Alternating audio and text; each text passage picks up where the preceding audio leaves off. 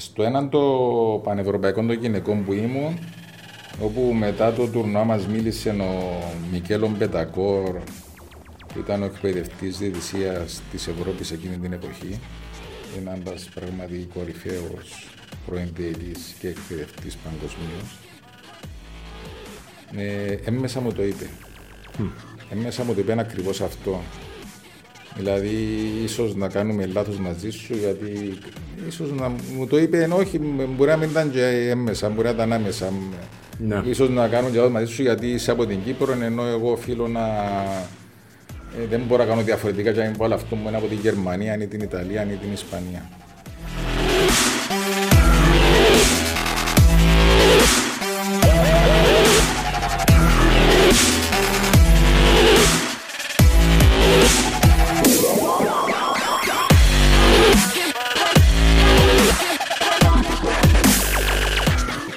Δημητρίου, η πλήστη εμείς του μπάσκετ σε ξέρουμε ως διαιτητή πάρα πολλά χρόνια στο γήπεδο. Ε, τα επόμενα χρόνια σε ζήσαμε σε άλλα πόστα γύρω από τη διαιτησία. Ε, Όμως ε, στα νιάτα σου ήσουν ένας από τους καλύτερους βολεϊπολίστε της Κύπρου. Ε, Πώς ακριβώς ε, μπήκες στον αθλητισμό, έφτασες τελικά να είσαι διαιτητής στον μπάσκετ διεθνής με τόσες ε, παραστάσεις; Καλησπέρα, ευχαριστώ πολύ για την πρόσκληση. Ξεκίνησα την καριέρα μου σαν αθλητής του βόλεϊ, όπως είπες, το 1982. Μετά από προτροπή του τότε γυμναστή μου στο σχολείο και τη καλαθοσφαιρισής του Πρίαμου Ιωαννίδη, Ασχολήθηκα με το βόλεϊ λίγο και μετά το 2000. Ήμουν αθλητής της Εθνικής Πετοσφαίρισης από το 1985 μέχρι και το 1999. Είχα μια γεμάτη καριέρα σχετικά με το βόλεϊ και νιώθω πάρα πολύ ευχαριστημένος από την καριέρα αυτή που είχα. Θα πούμε περισσότερο για το βόλεϊ στη συνέχεια. Είπαμε να μιλήσουμε με ενότητες σήμερα. Ξεκινήσουμε πρώτα από το άθλημα που ε, Βλέπω και τον τίσιμο πίσω στον πασκετικό το, το χώρο. Ε, και θα ήθελα να σε ρωτήσω από βολεϊπολίστα, από κορυφαίους βολεϊπολίστα, με παρουσίες σε promotion cup, σε AMKE, ε, με παρουσία σε ελληνικό πρωτάθλημα έπαιξες, σε μεγάλες ομάδες Κύπρου. Γιατί διαιτητής του μπάσκετ, πώς ακριβώς ε, έγινε αυτό; Όταν σπούδαζα στην Ελλάδα, ταυτόχρονα με τις σπουδές μου παρακολούθησα μαθήματα διαιτησίας καλαθοσφαίρισης και ήμουνα και πολύ τυχερός γιατί τα μαθήματα αυτά γίνανε από δύο κορυφαίους Έλληνες διαιτές και εκπαιδευτές διαιτησίας, τον Σταύρο Δουβί και τον Κώστα Ρίγα. Ε, έγινε αυτό διότι ταυτόχρονα ήταν και ο Μακαρίτης ο πατέρας μου ενεργός στην καλαθοσφαιρισή, ήταν μέλος της Ομοσπονδίας και έφορος εθνικών ομάδων για πάρα πολλά χρόνια παρακολουθούσα αγώνες, παρακολουθήσα τα μαθήματα διαιτησία και μετά με την επιστροφή μου στην Κύπρο, ταυτόχρονα με την ενασχόληση μου με το βόλεϊ, ξεκίνησα δειλά-δειλά και την καριέρα μου ως διαιτητής καλαθοσφαίρισης. Ο Δημητράκης ο Αντωνίου, ο πατέρας σου. Δημητράκης Δημητρίου. Δημητράκης Δημητρίου, ε, ο οποίος ήταν έφορος εθνικής, ε, εκείνος σε έσπρωξε για να, γίνεις, ε, για να μπεις στο χώρο του μπάσκετ ή ήταν ικανοποιημένος που ήσουν απλά στον αθλητισμό; Με τον μακάρι τον πατέρα μου είχαμε μια αρκετά καλή σχέση, αλλά δεν με έσπρωξε ποτέ σε κάτι. Ε, ε, δεν με έσπρωξε, αλλά όταν έτυχε να ασχοληθώ με κάτι, απλώς το παρακολούθησε και το ενθάρρυνε, δεν το απέτρεπε. Εγώ ένιωθα γιατί σαν ήταν... Ξεκίνησα χωρίς να έχω σκέψεις τι μπορεί να προκύψει και τα, ε, σχετικά με την καριέρα μου σαν διετής. Απλώς μου άρεσε και ήθελα να ξεκινήσω να το δοκιμάσω. Πριν μπούμε στο κομμάτι της διαιτησίας, θα ήθελα έτσι για, για, να κάνουμε μια σύνδεση σε αυτούς που ίσως να μην ξέρουν ακριβώς ναι. την πορεία σου. Πότε ήταν η τελευταία φορά που αγωνίστηκες ως πετοσφαιριστής; Ε, ήταν πριν την πρώτη φορά που μπήκε στο παρκέ ως διαιτητής στον μπάσκετ ή ήταν ταυτόχρονα. Σε ένα διάστημα ήταν ταυτόχρονα. Ασχολήθηκα με το βόλιο από το 1982 μέχρι το λίγο και μετά το 2000. με την επιστροφή μου στην Κύπρο το 1992, ενώ ταυτόχρονα έπαιζα βόλεϊ, ξεκίνησα τη διαιτησία καλαθοσφαίρισης. Το 2000 είχα τη δυνατότητα να πάω για, στις εξετάσεις για διεθνής διαιτητής και κάπου εκεί σταμάτησα την καριέρα μου στο βόλεϊ. Το πρώτο σου παιχνίδι μπάσκετ στο αντρικό, ε, αν, αν θεωρώ ότι είναι σωστός ο Μάριος ο Πολυδόρου που συνήθως είναι η μνήμη του ε, αρκετά καλή, ήταν ένα ομόνια Αχιλέας Αγρού. Ε, πράγματι ήταν εκείνο το πρώτο παιχνίδι που έκαμε σε αντρικό ή, ή, ή, όχι; Και, αν, ε, και νωρίτερα ποιο ήταν το πρώτο σου παιχνίδι, φαντάζομαι ήταν στις μικρές ηλικίες πριν, πριν από αυτό. Για να το λέει ο Μάριος πρέπει να έχει δίκαιο, μάλλον πρέπει να έχει δίκαιο, διότι θυμάμαι το παιχνίδι ήταν στο Ελευθερία, που μάλλον πρέπει να έχει δίκαιο για να λέει ήταν η ομόνια με τον Αχιλέα. Ε, 163 ε, κέρδισε η ομόνια, που εντάξει, ε, για να το λέει πράγματι σημαίνει, σημαίνει έχει δίκαιο. Ε, τι θυμάσαι εσύ που εκείνες τις πρώτες σου στιγμές ως διαιτητής, ε, δεκαετία του 90. Ε, πώς ήταν τότε τα πράγματα στη διαιτησία; Τα πράγματα στη διαιτησία εκείνη την εποχή ήταν πιο, να το να μην το πω πιο χαλαρά, να το πω πιο αθώα. Δηλαδή ήταν ο αθλητισμός μετά το 1974, ξεκινούσε δειλά-δειλά όλα τα αθλήματα, ε, η χαρά του κόσμου και των ομάδων ήταν να ασχοληθούμε με το οποιοδήποτε άθλημα. Ε, ήταν γνώριμο το περιβάλλον. Δηλαδή έμπαινα σε ένα γήπεδο και ένιωθα ότι ήμουν σε γνώριμο περιβάλλον γιατί mm. ήμουν, ήδη, ήμουν ήδη ενεργός στον αθλητισμό. Yeah. Και νιώθω ότι έμπαινα σε γνώριμο περιβάλλον, έβλεπα γνώριμα πρόσωπα και νιώθω ότι δεν αντιμετώπισα προβλήματα προσαρμογής μου για να ασχοληθώ με τη διαιτησία. Ε, τι θυμάσαι που, είτε που γίνεται το πρώτο παιχνίδι που ανάφερε στο Ελευθερία ή γενικά τι αρχές του. Θυμάσαι κάποιο περιστατικό που σου έμεινε τότε ε, στις αρχές; Ε, περιστατικά με κάποια μηδρά στο μυαλό μου, ναι, είμαι κάποιους παράγοντες που μπορεί να αντιδρούσαν και να λένε Μα ποιος είναι αυτός που ήρθε τώρα και να μας κάνει διαιτησία, και νεαρός. Ε, ή άκουε ο Δημητράκης στο Συμβούλιο μετά, ξέρω. Δεν ξέρω αν τα άκουε ο Δημητράκης, πάντως εμένα δεν μου έλεγε κάτι.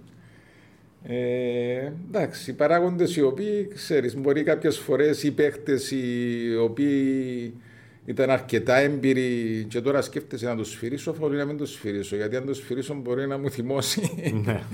ήταν παίκτε οι οποίοι είχαν πάρα πολύ εμπειρά, δεν που ονόματα, αλλά στην πορεία θέλω να πιστεύω ότι άφησα αρκετούς mm-hmm. ή φίλους ή χωρίς να έχω συμπάθεια ή να μην έχω κάποιο ιδιαίτερο πρόβλημα οποιοδήποτε. Η, η, τελευταία σου φορά που σφύριξες ήταν στους ΑΜΚ το 17 στο Σαν Μαρίνο. Ε, μέσα σε εκείνα τα 25 και χρόνια, ποια ήταν η πιο δύσκολη στιγμή σου ως διαιτητής; Η τελευταία φορά που σφύριξα ήταν μετά τους ΑΜΚ στο Σαν Μαρίνο, γιατί εκείνον το καλοκαίρι πριν να αφιπηρετήσω από διαιτητής πήγα και σε άλλα τουρνουά. τελευταίο μου Τελευταίος μου αγώνας ήταν ο τελικός του Under 16 του Ευρωπαϊκού που έγινε στη Γαλλία. Mm.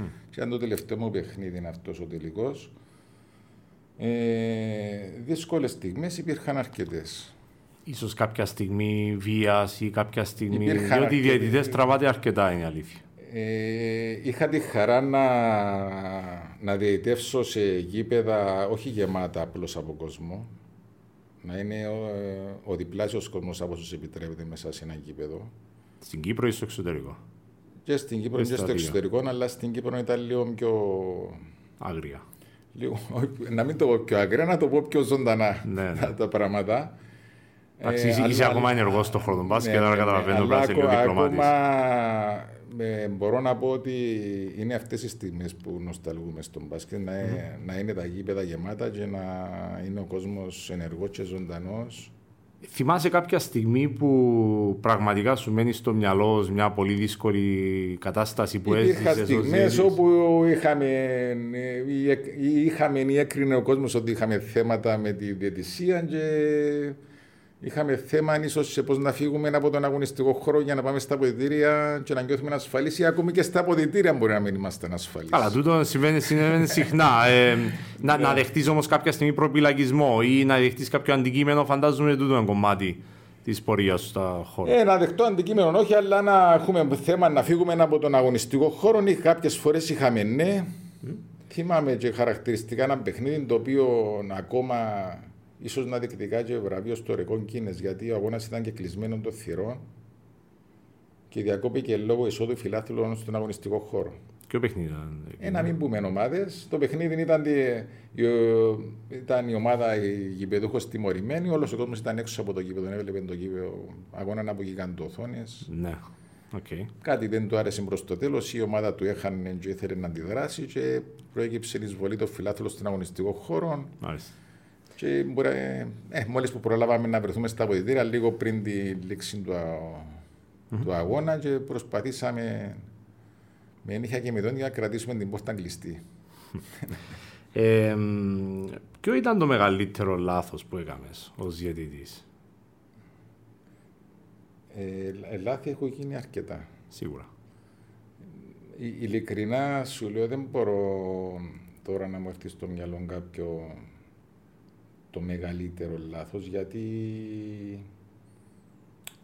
ότι, ότι έγινε έγινε με τη συνείδηση μου καθαρή είναι ότι πάντα προσπαθούσα να κάνω ό,τι καλύτερο μπορώ χωρίς να θέλω να αδικήσω mm. κανέναν καταλαβαίνοντας τον κόπο και τον μόχθο του, των αθλητών και των ομάδων μέχρι να βρεθούν σε εκείνο το σημείο να θέλουν να κερδίσουν κάποιο παιχνίδι.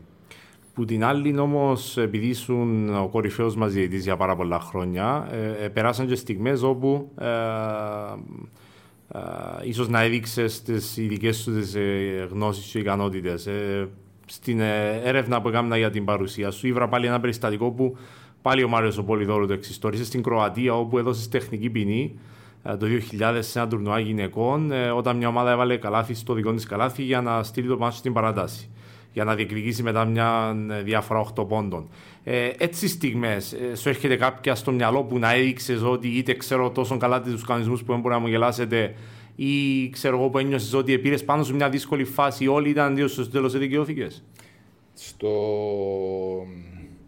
Κοίτα, ε, έχει, ε, όταν α, πήγα το 2000 στο σεμινάριο για να πάρω το σήμα του Διεθνή Διετή, νιώθα σε εισαγωγικά αρκετά δυνατός διαιτητικά, διότι είχα ήδη διαιτεύσει αρκετά δυνατά παιχνίδια στην Κύπρο και γύρω στο 2000 υπήρχαν πραγματικά αρκετοί δυνατοί αγώνες. Ναι. Ε, ήταν το πρώτο μου τουρνουά σαν διεθνής διαιτή το 2000 στην Κροατία. Καλά τα θυμάται ο Μάριος. Θυμάται, καλύτερα, από, θυμάται καλύτερα από μένα ναι, κάποιες ναι, ναι. φάσεις. Εκείνη την εποχή ο κανονισμός έλεγε ότι αν βάλεις καλάθι εσκεμμένα στο καλάθι σου, αγκυρώνεται το καλάθι και τιμωρείσαι και με τεχνική ποινή. Στην πορεία άλλαξε και τώρα απλώς αγκυρώνεται το καλαθι Σε εκείνον το τουρνουά θυμάμαι ότι η Κροατία ήταν προκριματικά για το ευρωπαϊκό των γυναικών, νομίζω. Σε εκείνον το παιχνίδι θυμάμαι ότι η Κροατία τελικά αποκλείστηκε λόγω της ήττα τη από το τουρνουά. Κυκλοφορούσαμε στο ξενοδοχείο και μας ε, περπατούσα και μα δείχναμε με το δάχτυλο οι Κροάτες. Ε, τελικά παίξανε όμως το Πανευρωπαϊκό γιατί παίξανε σαν ε, διοργανώτρια okay. ομάδα νομίζω, ναι. Ε, θυμάσαι κάποια άλλη στιγμή που την καριέρα σου που να είπες. Ε, Α, εγώ είχα δίκιο στην φάση και δείξα εγώ ότι ξέρω τι σφυρίζω. Κάποια στιγμή που να σου μένει στο μυαλό, σε, που να καλύπτει έτσι το θετικό τον κομμάτι. Κοίτα, έχω πάει σε δύο ευρωπαϊκά πρωταθλήματα γυναικών τα οποία ήταν για μένα οι κορυφές μου στιγμές διαιτητικά διότι να σε επιλέγουν δεν θα πω από 24 διαιτητές γιατί όταν πηγαίνουν 16 χώρες και συμμετέχουν ναι. υποχρεωτικά ένας διαιτητής από κάθε χώρα θα πάει συν 8 με 10 διαιτητές οι οποίοι θα επιλεγούν σαν ουδέτεροι διαιτητές και να είσαι ένας από τους 8-10 διαιτητές το οποίο επιλέγει η Ευρωπαϊκή Ομοσπονδία για να συμμετέχει ακόμα την εποχή που σου λέω ήταν ενωμένη η διαιτησία στην Ευρώπη. Δεν υπήρχαν διαιτητές της Ευρωλίγκα οι οποίοι mm-hmm. δεν είναι στη ΦΥΠΑ κτλ. Ε, υπήρχαν στιγμές οι οποίες ένιωθες πράγματι ότι κάνεις τη δουλειά σου και πράγματι νιώθεις ότι για να βρίσκεσαι εδώ γνωρίζεις πάρα πολύ καλά τη δουλειά σου και μπορείς να την κάνεις όσο πιο καλά μπορείς. Ποιο είναι το σημαντικότερο παιχνίδι που διαιτήτευσες στην καριέρα σου; Σημαντικά παιχνίδια υπήρχαν πολλά. Ε, θα πω ένα παιχνίδι, να πούμε, στο εξωτερικό, στο Ισραήλ που θυμάμαι, στο, όπως ονομαζόταν τότε το Γιάννη Τελειάου, το γήπεδο που παίζει τώρα η Μακάμπη, που ήταν ένα παιχνίδι, αν κέρδιζε, ήταν Ισραήλ-Ρουμανία, νομίζω όποιος κέρδιζε προκρινόταν στο ευρωπαϊκό. Mm-hmm. Και στο τέλος κέρδισε το Ισραήλ σε έναν κατάδεμο στο κήπεδο, νομίζω χωράει το 10.000 το Γιάννη Τελειάου. Mm-hmm. Ή ένα παιχνίδι που διαιτήτευσα της Ελλάδας στην Αθήνα πάλι με τη Ρουμανία νομίζω και σε εκείνο το παιχνίδι στη Ρουμανία έπαιζε νομίζω ψηλός ο παίχτης ο... Μουρεζάν.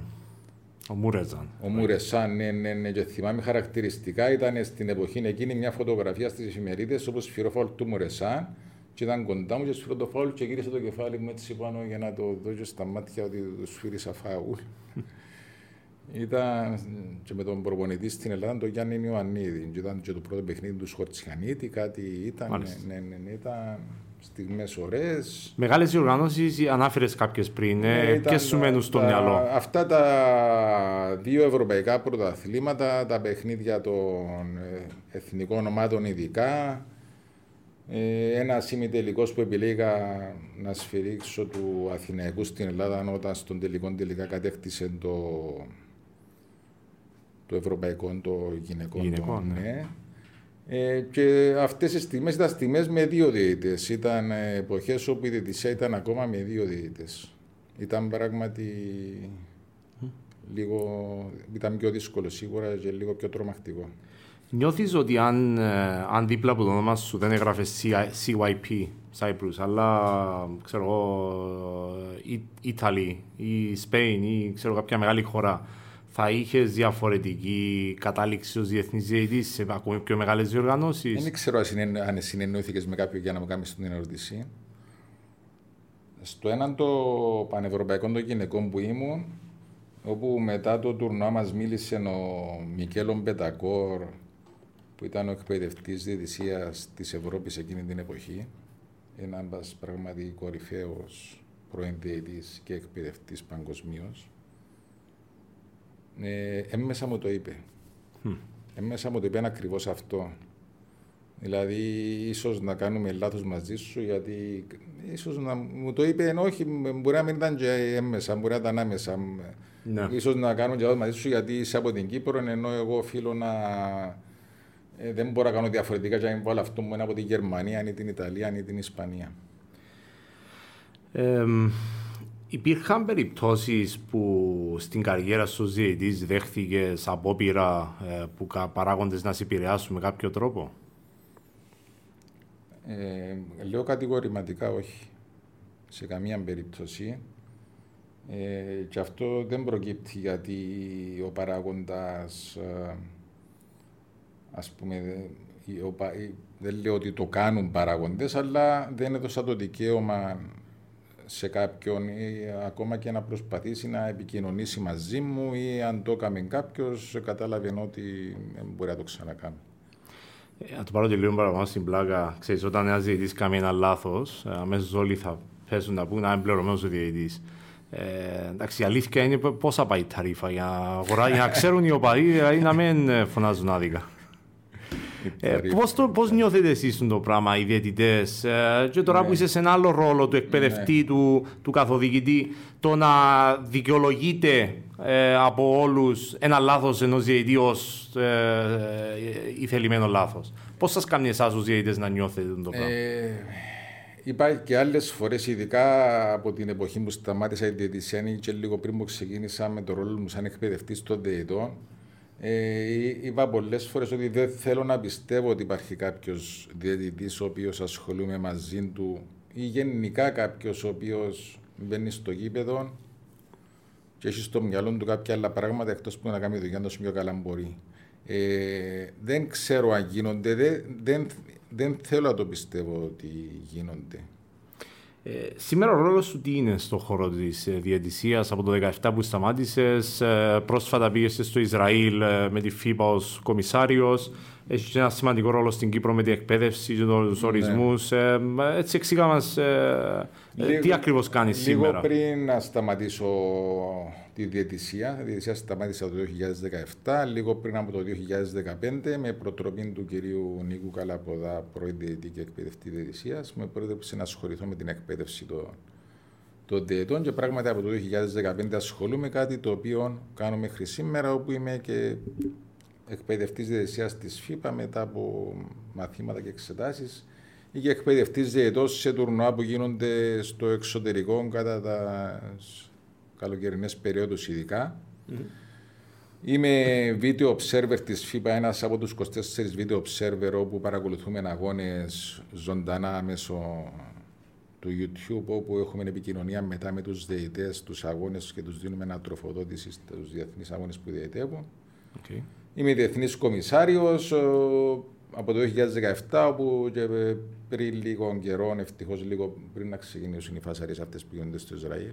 Ναι. Ήταν το Final Four του FIBA Europe, όπου ήμουν ένας από τους δύο κομισάριους του Final Four. Και στην Επιτροπή Ορισμών Αρχών Αγώνων, όπως ονομάζεται τώρα, ή με το ονομασία της Επιτροπής Διετησίας, όπου η Ομοσπονδία αποφάσισε πέρσι να αλλάξει τον τρόπο λειτουργίας και ορισμού των ατόμων που είναι σε αυτήν την επιτροπή. Είμαι σε αυτήν την επιτροπή όπου ασχολούμαστε με την εκπαίδευση, τους ορισμούς, έχουμε ενεργό ρόλο γενικά στη διατησία. Ναι. Ε, Φέτος είχαμε τους uh, Κύπριους διαιτητές να έχουν ρόλο μέχρι τέλου στο πρωτάθλημα. Ήταν κάτι που τα τελευταία χρόνια αλήθεια πολλές φορές είχαμε ξένους να έρχονται σε κρίσιμα μάτς. Ε, τούτο είναι απόδειξη ότι γίνεται καλή δουλειά στον τομέα της βάσης των διαιτητών και γενικότερα εσύ πώς νιώθεις σήμερα για το επίπεδο τη της Κυπριακής Διαιτησίας; Θέλω να πω ότι και η διαιτησία είναι μια ομάδα. Έχουμε ομάδες οι οποίες έχουμε 8-9 ομάδες στην πρώτη κατηγορία, έχουμε κάποιες 10, 12, 16 ομάδες στη δεύτερη κατηγορία, άλλες στο παιδικό και οι διαιτητές αποτελούν μέρος μιας ομάδας. Λειτουργούμε όπως λειτουργούν όλες οι ομάδες εκπαιδευόμαστε, προπονόμαστε και πηγαίνουμε σε αγώνες για να δώσουμε τον καλύτερο μας σε αυτό να παίξουμε. Δεν έχουμε τη δυνατότητα επιλογής των αθλητών μας όμως. Ναι. Έχουμε τη δυνατότητα να ασχολούμαστε με αυτούς που θέλουν να ασχοληθούν και περνούν μέσα από κάποιες εξετάσεις. Αυτό είναι πάρα πολύ σημαντικό. Είναι που λέω και πρέπει να γίνει κατανοητό. Δεν, δεν έχουμε τη δυνατότητα να επιλέγουμε διαιτητές και να τους πούμε, Έλα, εσύ γιατί νιώθω ότι έτσι και πρέπει να γίνεις διαιτητής. Αυτοί που θέλουν να ασχοληθούν με διαιτησία ανέρχονται και είμαστε υποχρεωμένοι να ασχοληθούμε και να εκπαιδεύσουμε και να τους ε, ανεβάσουμε όσο πιο ψηλά μπορούμε, γιατί δεν έχουμε ικανόν αριθμό ναι. διαιτητών και τούτο είναι κάτι που συμβαίνει όχι μόνο στην Κύπρο ή όχι μόνο στον μπάσκετ. Γενικά τα τελευταία χρόνια συμβαίνει σε αρκετά αθλήματα και σε αρκετές χώρες. Ε, τα τελευταία χρόνια πράγματι και εγώ όταν ακόμα ήμουν εγώ ενεργός ζήτης ε, έπαιξα πάρα πολλά παιχνίδια ημιτελικά, τελικά ή τελικούς με ξένους διαιτητές και ήταν συνεχώς το παράπονο των διαιτητών σε εισαγωγικά των, και σε εισαγωγικά των αθλητών μας, δηλαδή πώς θα, πώς θα προχωρήσω εγώ mm-hmm. να ανέβω επίπεδο όταν δεν παίζω σημαντικά παιχνίδια. Ο διαιτητή είναι όπω τον αθλητή, πρέπει να παίξεις ναι. σημαντικά παιχνίδια για να ανεβάσει το επίπεδο του. Φέτος, λόγω των συγκυριών, λόγω των. Ε, και λόγω του ότι παρουσιάσαμε στο ΔΣ της Ομοσπονδίας ότι μπορούμε να παίξουμε την τελική φάση με Κύπριους ζητητές. Ε, το Διοικητικό Συμβούλιο το αποδέχτηκε και Έγιναν πέντε φανταστικά παιχνίδια στην τελική φάση. Είναι γενικώ παραδεκτός και από αυτά που διαβάζω και ακούω ότι ίσως ήταν η πιο συναρπαστική σειρά που έγινε. Έγιναν πέντε παιχνίδια τα οποία έλεξα σχεδόν όλα στον πόντο. Mm-hmm. Ε, σε ένα παιχνίδι υπήρχε θέμα ε, για 10 δευτερόλεπτα. Δηλαδή, αν πάρουμε στο σύνολο ένα πέντε αγώνες όπου υπάρχει θέμα για 10 δευτερόλεπτα σε έναν αγώνα, σε γενικές γραμμές πρέπει να νιώθουμε σούπερ ευχαριστημένοι. Εδώ βλέπουμε ότι σε μισό παιχνίδι μπορεί να προκύψουν ολόκληρα θέματα, ναι. όχι σε μια σειρά πέντε κλειστών αγώνων. σημαντικό. Στη διαιτησία όμως, δυστυχώς τούτο ίσως να είναι η κατάρα των διαιτητών, ε, ένας σφύριγμα μπορεί να χαλάσει όλη την καλή εικόνα ε, σε μια ε, σειρά ή σε ένα πρωτάθλημα. Η ερώτηση μου έχει δύο παραμέτρους. Το πρώτο είναι η πίεση που δημιουργείται στους διαιτητές λόγω του, του γεγονότος.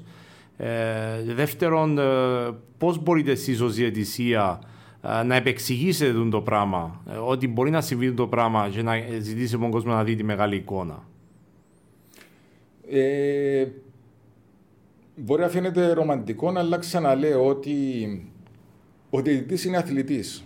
Όπως ο αθλητής μπορεί να χάσει το τελευταίο σουτ ή να βάλει το τελευταίο σουτ και να γίνει ήρωα ή να χάσει το τελευταίο σουτ και να γίνει ο μοιραίος, έτσι και ο διαιτητή μπορεί από εκεί που μένουν πέντε δευτερόλεπτα για το παιχνίδι και να φύγει ε, καθαρός ότι έκαμε όσο πιο καλά μπορούσε την δουλειά του, μπορεί να τύχει μια φάση η οποία μπορεί να μαυρώσει μια εικόνα όχι ενός αγώνα.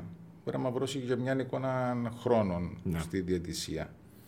Ε, αλλά είναι πράγματα τα οποία συμβαίνουν και αυτά τα πράγματα, αν δεν τα ζήσει ο διαιτητή ή οποιοδήποτε αθλητής, και αν δεν υπάρξουν και συμβούν, δεν θα μπορέσει να τα δουλέψεις και να τα mm. βελτιώσεις στη συνέχεια. ναι, ε, Πώς θα το παρουσιάσουμε στον κόσμο,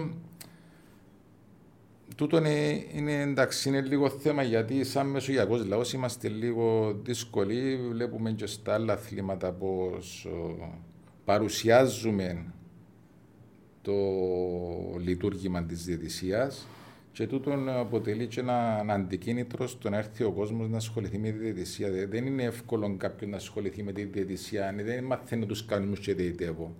Είναι τόσες πολλές οι δεξιότητες που πρέπει να έχει ένας ζήτη, η διαχείριση, το management, η γνώση των κανονισμών, η επικοινωνία είναι πάρα πολλά πράγματα τα οποία προσπαθούμε να εκπαιδεύσουμε αυτούς που έχουμε για να κάνουν όσο πιο καλά μπορούν τη δουλειά τους. Σήμερα τι ξεχωρίζουν στο κομμάτι της διαιτησίας μας, που εσύ θεωρείς με βάση την εμπειρία σου ότι μπορούν να φτάσουν σε επίπεδα ανάλογα με τα δικά σου, ας πούμε, διεθνώς. Ε, ένα παράδειγμα ίσως να είναι ο Ηλίας Κουνελές, ο οποίος ήδη έχει, έχει κάνει μεγάλες διοργανώσεις στο εξωτερικό. Είμαστε μια χώρα κάτω του ενός εκατομμυρίου, με περιορισμένο αριθμό διαιτητών. Συμμετέχουμε σε ένα πρόγραμμα της ΦΥΠΑ σχετικά με το με τη διαιτησία το οποίο αφορά τα μικρά κράτη της Ευρώπης και όχι τόλμο, πρέπει να το πω και δημόσια για να ξέρω κόσμο τι γίνεται, μέσα από τη δουλειά που κάνουμε ε, με την εκπαίδευση, την παρακολούθηση, την ανατροφοδότηση κλπ. κλπ. Ε, φτάσαμε στο σημείο με τον αριθμό που έχουμε να έχουμε ένα διαιτή να διαιτητεύει στο BCL, στο Basketball Champions League. Έχουμε ένα διαιτή ο οποίος διαιτήτευσε στο top, top 16 του FIBA Euro Cup. Έχουμε μια διαιτή η οποία θα πάει στο.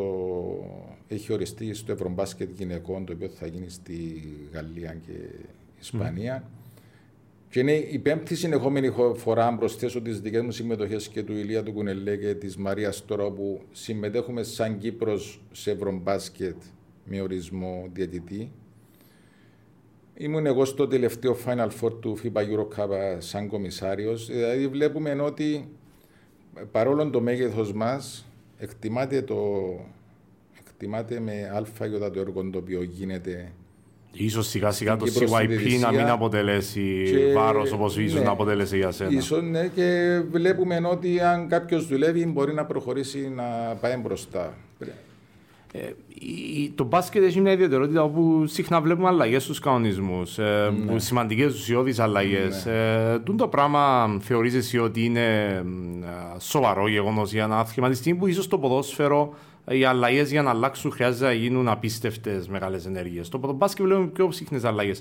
Το πράγμα θεωρείς ότι ίσως να δημιουργεί μια α, δυσκολία στο να ελεγχθεί η κατάσταση από πλευράς διαιτησίας και πώς καίνει το άθλημα προς τα έξω; Ε, στον μπάσκετ ίσως να προκύψουν αλλαγές και κάθε δύο χρόνια, κάποιες φορές ίσως και κάθε χρόνο προκύψουν ναι. αλλαγές.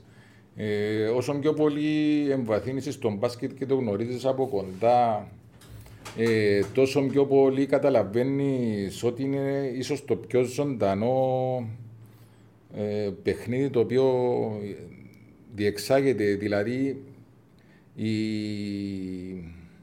οι ενέργειες των προπονητών, των παιχτών, mm. οι ενέργειες των δεητών είναι τόσο πολύ γρήγορες που συμβαίνουν και τόσο πολλά πράγματα μπορούν να συμβούν σε μια φάση.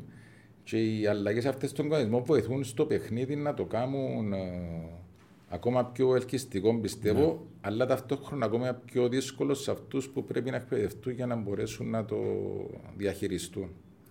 Ε, πόσο φόρτο γνώση πρέπει να διαθέτει ένας διαιτητής στον μπάσκετ σε σύγκριση με άλλα σπορ; Πάρα πολύ. Πάρα πολύ. Στο βόλιο διαιτητής είναι στη σκάλα ακίνητο, έχει το σφυρί στο χέρι και άμα συμβεί κάτι θα σφυρίξει. Το, στο ποδόσφαιρο τρέχει, ο διαιτητής έχει το σφυρί στο χέρι, αν συμβεί κάτι θα σκεφτεί, θα το βάλει στο σώμα, θα σφυρίξει. Στο, στο μπάσκετ τρέχει με τη σφυρίχτρα στο στόμα, εναλλάσσονται τόσες χιλιάδες εικόνες μπροστά του σε μια στιγμή και ταυτόχρονα πρέπει να είναι και ακίνητος του που θα πάρει μια απόφαση αν θέλει να πάρει την πιο σωστή απόφαση, πρέπει να είναι ακίνητο στη στιγμή που πρέπει να τρέξει για να πάει κάπου ή ταυτόχρονα πρέπει να σταματήσει για να αναλύσει καλά την συγκεκριμένη εικόνα η οποία μπορεί να συμβεί για ένα κλάσμα του δευτερολέπτου. Ανά πάσα στιγμή, ένας διαιτητής στον μπάσκετ πόσα πράγματα πρέπει να κοιτάζει. Θυμίζουμε έχει δύο μάθηκια συνήθως. Ένας διαιτητής. Πόσα πράγματα πρέπει να έχεις το υπόψη του διαιτητής ανά πάσα στιγμή σε ένα αγώνα; Τα πάντα. Όταν λες του διαιτητή, ταυτόχρονα πρέπει να κοιτάζεις το χώρο ευθύνης σου, οι οποίοι γνωρίζουν οι τρεις διαιτητές ποιος είναι ο χώρος ευθύνης τους, αλλά ταυτόχρονα κινούνται και ταυτόχρονα αλλάζει αυτός ο χώρος ευθύνης.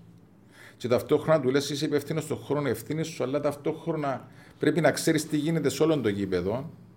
Mm-hmm. Ε, Καταλαβαίνεις ότι. Και ίσως και εκτός γηπέδου πολλές φορές. σω και εκτός γηπέδου πολλές φορές, γιατί ας σου φωνάξει ο προπονητής ή κάποιος άλλος νεοαρτήρι μπορεί να αποσπαστεί η προσοχή σου που δεν πρέπει.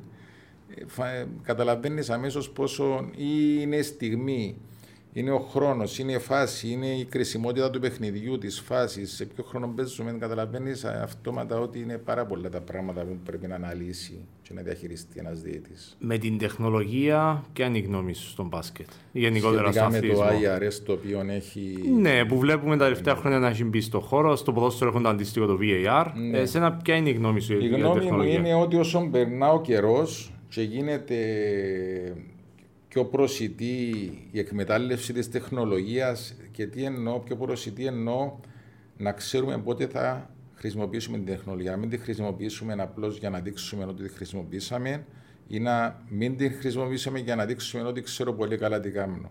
Πράγματι να τη χρησιμοποιούμε εκεί όπου πράγματι χρειάζεται, όχι για να δείξουμε ότι την έχουμε χρησιμοποιήσει ή να πολλές φορές να πούμε στη, σε μια κατάσταση όπου θα μας οδηγήσει που ό,τι αποφασίσουμε μέσα από τεχνολογία θα είναι Είναι μια πολύ λεπτή γραμμή όπου εμένα η, η εισήγηση μου προς τους ιδέες είναι χρησιμοποιούμε την τεχνολογία εκεί όπου γνωρίζουμε ότι θα μας βοηθήσει. Δεν μπορεί να πει συγκεκριμένες φάσεις ακριβώς, διότι Όπως είπα και προηγουμένως, είναι τόσο ζωντανό το παιχνίδι, όπου δεν ξέρεις πότε είναι αυτή η σωστή φάση. Από εκεί και πέρα επαφείται στην κρίση του διαιτή που είναι μέσα στον αγωνιστικό χώρο, πότε πιστεύει ότι είναι η κατάλληλη στιγμή για να χρησιμοποιήσει την τεχνολογία.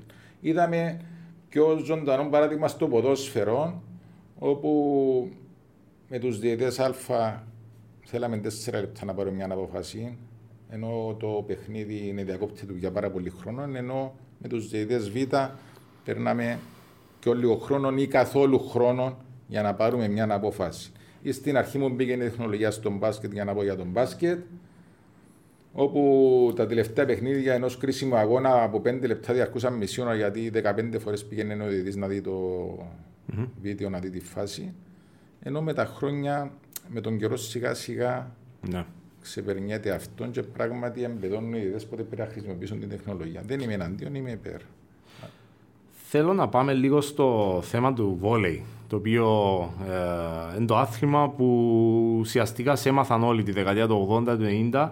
Ε, γιατί έγινες ε, βόλεϊ πολίστας, πώς έτυχε ε, ασχοληθεί με Στο σχολείο είχαμε μάθημα βόλεϊ, όταν ήμουν ακόμα πρώτη Δευτέρα γυμνασίου. Ο γυμναστής μου τότε, γυμναστής μου Πριάμο Ιωαννίδης, ήταν προπονητής βόλεϊ στην Ολυμπιάδα Νεαπόλεως. Με πρότεψε να πω μια προπόνηση. Mm-hmm. Και όλα ξεκινούν με την παρέα από εκείνη την εποχή, διότι οι περισσότεροι ήμασταν συμμαθητές, ήταν κάτι το οποίο μας ένωνε, ήταν το σημείο συναναστροφής μας να πάμε στην προπόνηση ή να πάμε με τα χρόνια μετά να ναι. βγούμε έξω, να κάνουμε μπαρά κτλ. Και, και έτσι σιγά σιγά ασχολήθηκα ενεργά με το βολέ.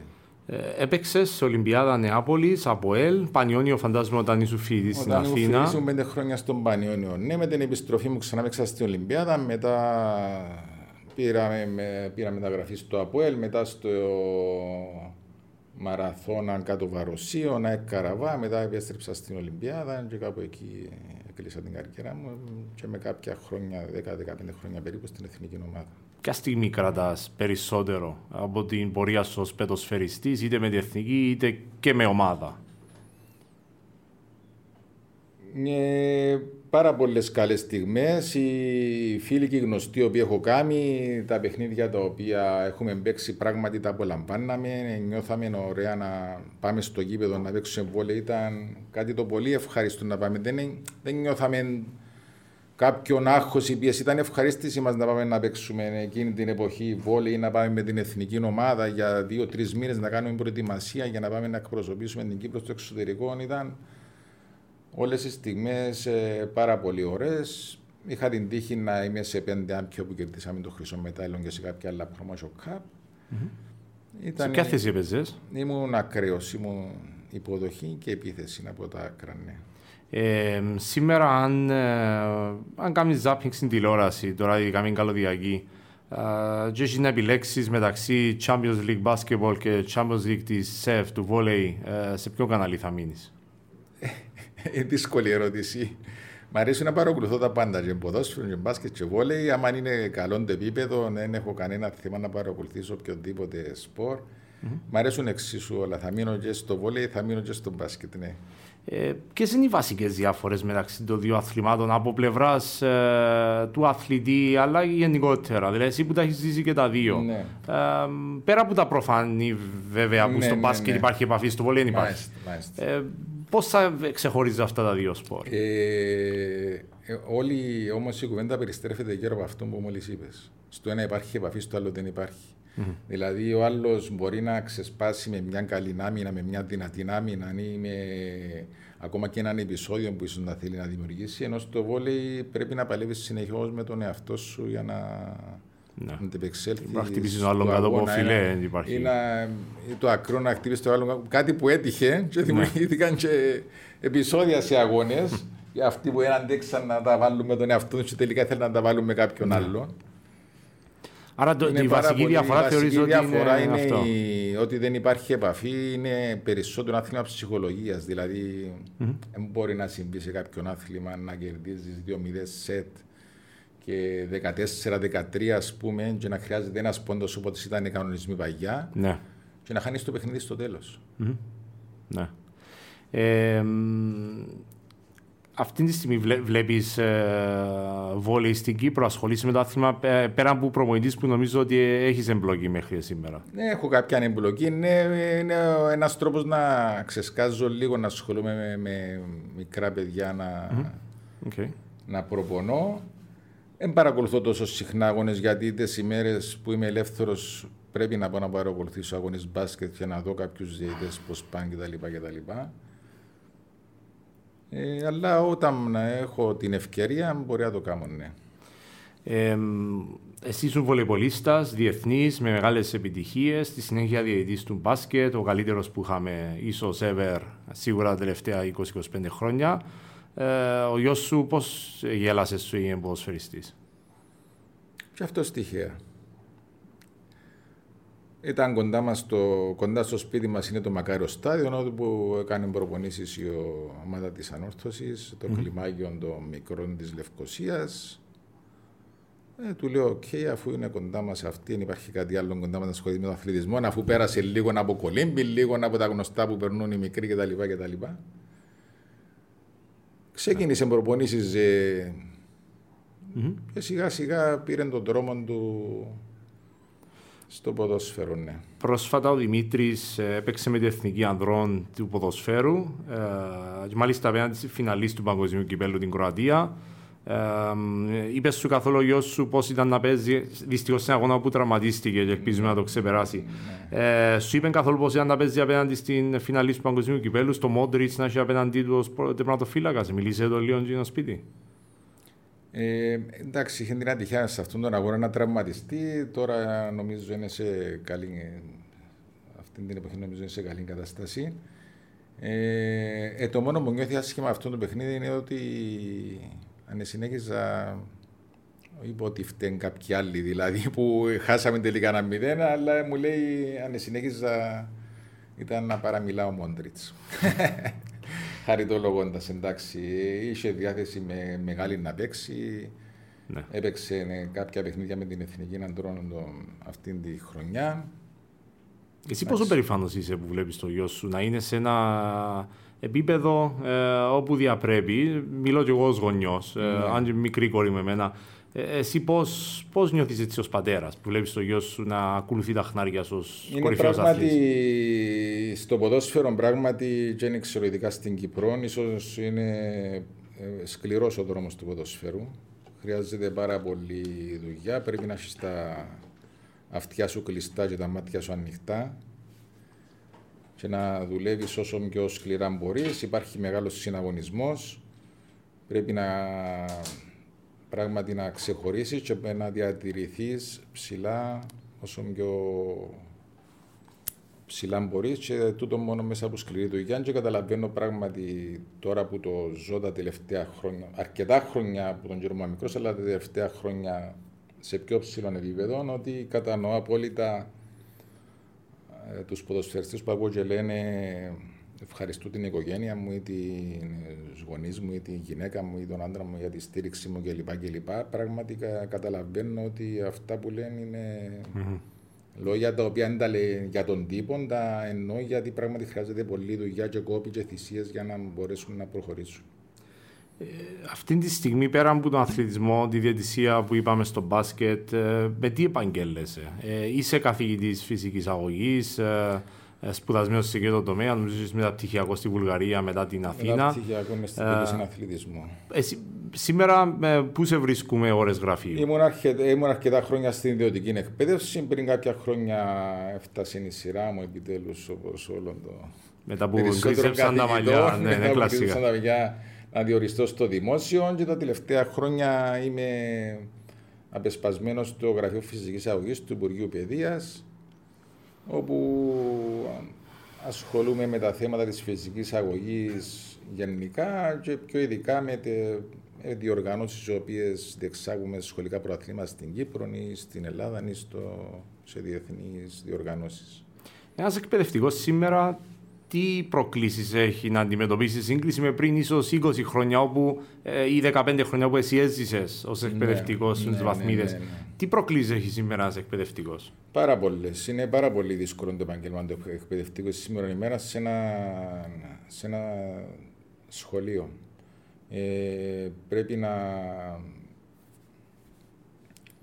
Ε, είναι μια πρόκληση να ασχοληθείς με τα παιδιά, να τα κερδίσεις στο, να τα κερδίσεις πρώτα σαν άτομο, να τα κερδίσεις στο μάθημα σου, να τα φέρεις κοντά, να ασχοληθούν με τον αθλητισμό. Ενώ πιο παγιά ήταν πολύ πιο εύκολο και ο αθλητισμός ξεκινούσε από τα σχολεία, ενώ ναι. τώρα ο αθλητισμός ξεκινά από τις ομάδες λόγω του, της άποψης ή της ατμόσφαιρας ότι είναι υποβαθμισμένο το δημόσιο σχολείο.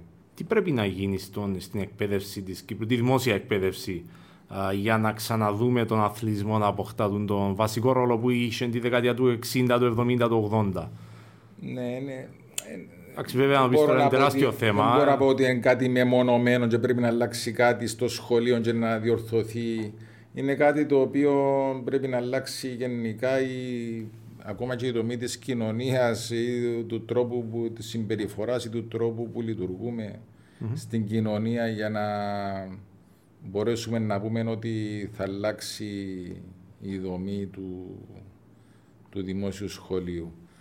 Σίγουρα τούτα, όλα τούτα είναι ένας κύκλος πιστεύω, το οποίο αν επιμείνουμε σιγά σιγά μπορούμε να το αλλάξουμε και να το φέρουμε προς καλύτερες μέρες. Ζούμε σε μια χώρα που ε, τα προβλήματα είναι πάρα πολλά. Ε, ίσως ε, στην κοινωνία, ίσως να ξεκινούν από το σπίτι. Ε, βλέπουμε ίσως κρίση αξιών στην κοινωνία. Εσύ ως εκπαιδευτικός, δηλαδή ως άτομο που διαμορφώνεις μυαλά νεαρών ατόμων, είσαι αισιόδοξος για τον τόπο μας ή θεωρείς ότι έχουμε ακόμα αρκετά βήματα να κάνουμε είτε για να επανέλθουμε σε μια πρώτερη φάση ή για να φτάσουμε στο επίπεδο άλλων αναπτυγμένων χώρων; Ε, δεν έχουμε, δεν έχουμε ώρα για να σκεφτούμε αν είμαστε αισιοδοξοί ή Πρέπει πάντοτε να προσπαθούμε για το καλύτερο. Πρέπει να, και ειδικά για το σχολείο, πρέπει να κάνουμε. Τα, το, το, το, πρώτο που πρέπει να κάνουμε τα, για τα μαθητές στο σχολείο των δημόσιων είναι να, να τους κάνουμε να έρχονται με ευχαρίστηση στο, δημο, στο σχολείο και μετά στην πορεία το δεύτερο θα είναι τι θα μπορέσουμε να τους δείξουμε ή να τους βελτιώσουμε, να τους κερδίσουμε. Το πρώτο είναι να να έχουν ευχαρίστηση γιατί θα δουν τους φίλους τους, θα δουν κάποιους καθηγητές οι οποίοι να τους νιώθουν οικείους κλπ. κλπ. Να νιώθουν ότι θα περάσουν καλά στο, τη μέρα τους στο σχολείο πρώτα. Δεν έχουμε χρόνο για να σκεφτούμε τι θα μπορούσε να αλλάξει όχι. Το μόνο που μπορούμε να κάνουμε καθημερινά είναι να προσπαθούμε για το καλύτερο. Πράγματι υπάρχουν όλα αυτά τα σημεία τα οποία έπεσε η κρίση αξιών κτλ. Αλλά πρέπει καθημερινά να προσπαθούμε για το καλύτερο και μέσα από το σχολείο και μέσα από τον αθλητισμό, τα οποία είναι πάρα πολύ σημαντικά για να διαμορφώσουν mm-hmm. χαρακτήρες. Ε, Κλείνοντας, θέλω να κάνω μια ερώτηση για, για, για εσένα που σε αφορά εσένα. Ε, είπαμε στα 45 σχεδόν λεπτά που μιλούμε ε, για την πορεία σου στον αθλητισμό. Ε, Αναφέραμε τον πατέρα σου, τον uh, Δημητράκη, τον Δημητρίου, που uh, όλοι έχουν να πούν καλά λόγια σήμερα, τον uh, Μακαρίτη. Εσύ όταν αποφασίσεις να αφιπηρετήσεις, να πάεις σπίτι σου όταν μεγαλώσεις, όταν γκριζέψουν κι άλλο τα μαλλιά σου, ε, πώς θέλεις να σε θυμάται; Ο κόσμος του αθλητισμού γύρω της Κύπρου, αλλά και της εκπαίδευσης, ε, τι, τι θέλεις να αφήσεις πίσω σου; Ε, θέλω να αφήσω, ειδικά στο κομμάτι που ασχολούμαι τώρα, θέλω να αφήσω κάτι ότι όταν σταματήσω να νιώθω ότι θα υπάρξει μια συνέχεια. Θέλω να σταματήσω και να πούν α, ε, όσον ασχολείτουν ήταν καλά τώρα που σταμάτησε δεν υπάρχει τίποτα. Όχι, θέλω να σταματήσω να είμαι αίσθητος ότι θα υπάρχει μια συνέχεια και ίσως να του δω και ο μεγαλύτερος μου φόβος κάποτε ότι λόγω των δυσκολιών που υπάρχουν στη διαιτησία είναι δύσκολα τα πράγματα να κερδίσουμε νέα άτομα. Ναι. Και πρέπει να προσπαθήσουμε μέσα από το, από το άθλημα της καλαθόσφαιρας ή από πρώην αθλητές ή από αθλητές νεαρούς οι οποίοι θα σταματήσουν για τον ΑΒ λόγο να τους κερδίσουμε στον χώρο της διαιτησία και κοπέλες και άντρες. Τούτο είναι η σκέψη μου για τη διαιτησία. Όσον αφορά γενικά, θέλω να ε, μην με η σκέψη όταν αποχωρήσω είναι να ξέρουν ότι ήμουν έναν άτομο το οποίο ε, προσπάθησα με ό,τι ασχολήθηκα να δώσω τον καλύτερο με αυτό χωρίς ε, πονηρές ή άλλες σκέψεις ε, πίσω από αυτά.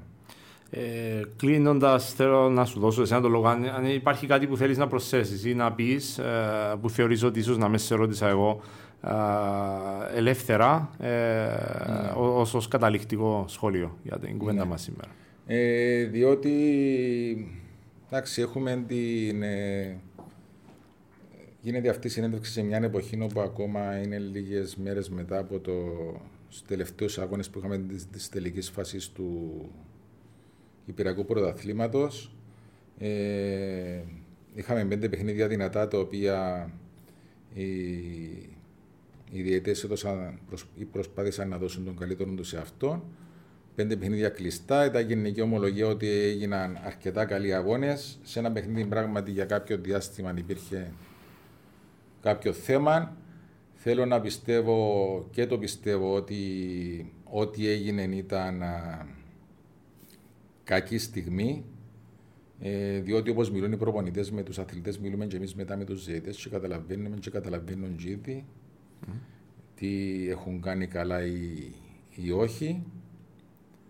Είμαστε μια επιτροπή η οποία λειτουργήσε από πέρσι για πρώτη φορά σε αντικατάσταση του τρόπου λειτουργίας της Επιτροπής Διαιτησίας. Όσοι ασχοληθήκαμε με τις Επιτροπές Διαιτησίας ήταν όλοι αξιόλογοι γιατί γνώρισα αρκετούς. Αυτή την εποχή να ασχολούμαστε εγώ, ο Πέτρος, η Χριστάλλα και ο Ρόνος, οι οποίοι νιώθουμε ότι είμαστε λίγο πιο σε κάποια θέματα περισσότερο κοντά, οι γνώστες. Ε, προσπαθούμε να δώσουμε τον καλύτερο μας σε αυτό για την πρώτο γενικά της διαιτησίας. Στον ε, χώρο μας. Αντώνη, σε ευχαριστούμε πάρα πολύ για την κουβέντα σήμερα. Ήταν πάρα πολύ ενδιαφέρον. Ελπίζω ο κόσμος να δει τη συνέντευξη ε, από άκρη σε άκρη, διότι νομίζω τα μηνύματα που είπαμε ήταν αρκετά ενδιαφέροντα. Ευχαριστώ πολύ για την πρόσκληση. Εύχομαι ότι καλύτερα.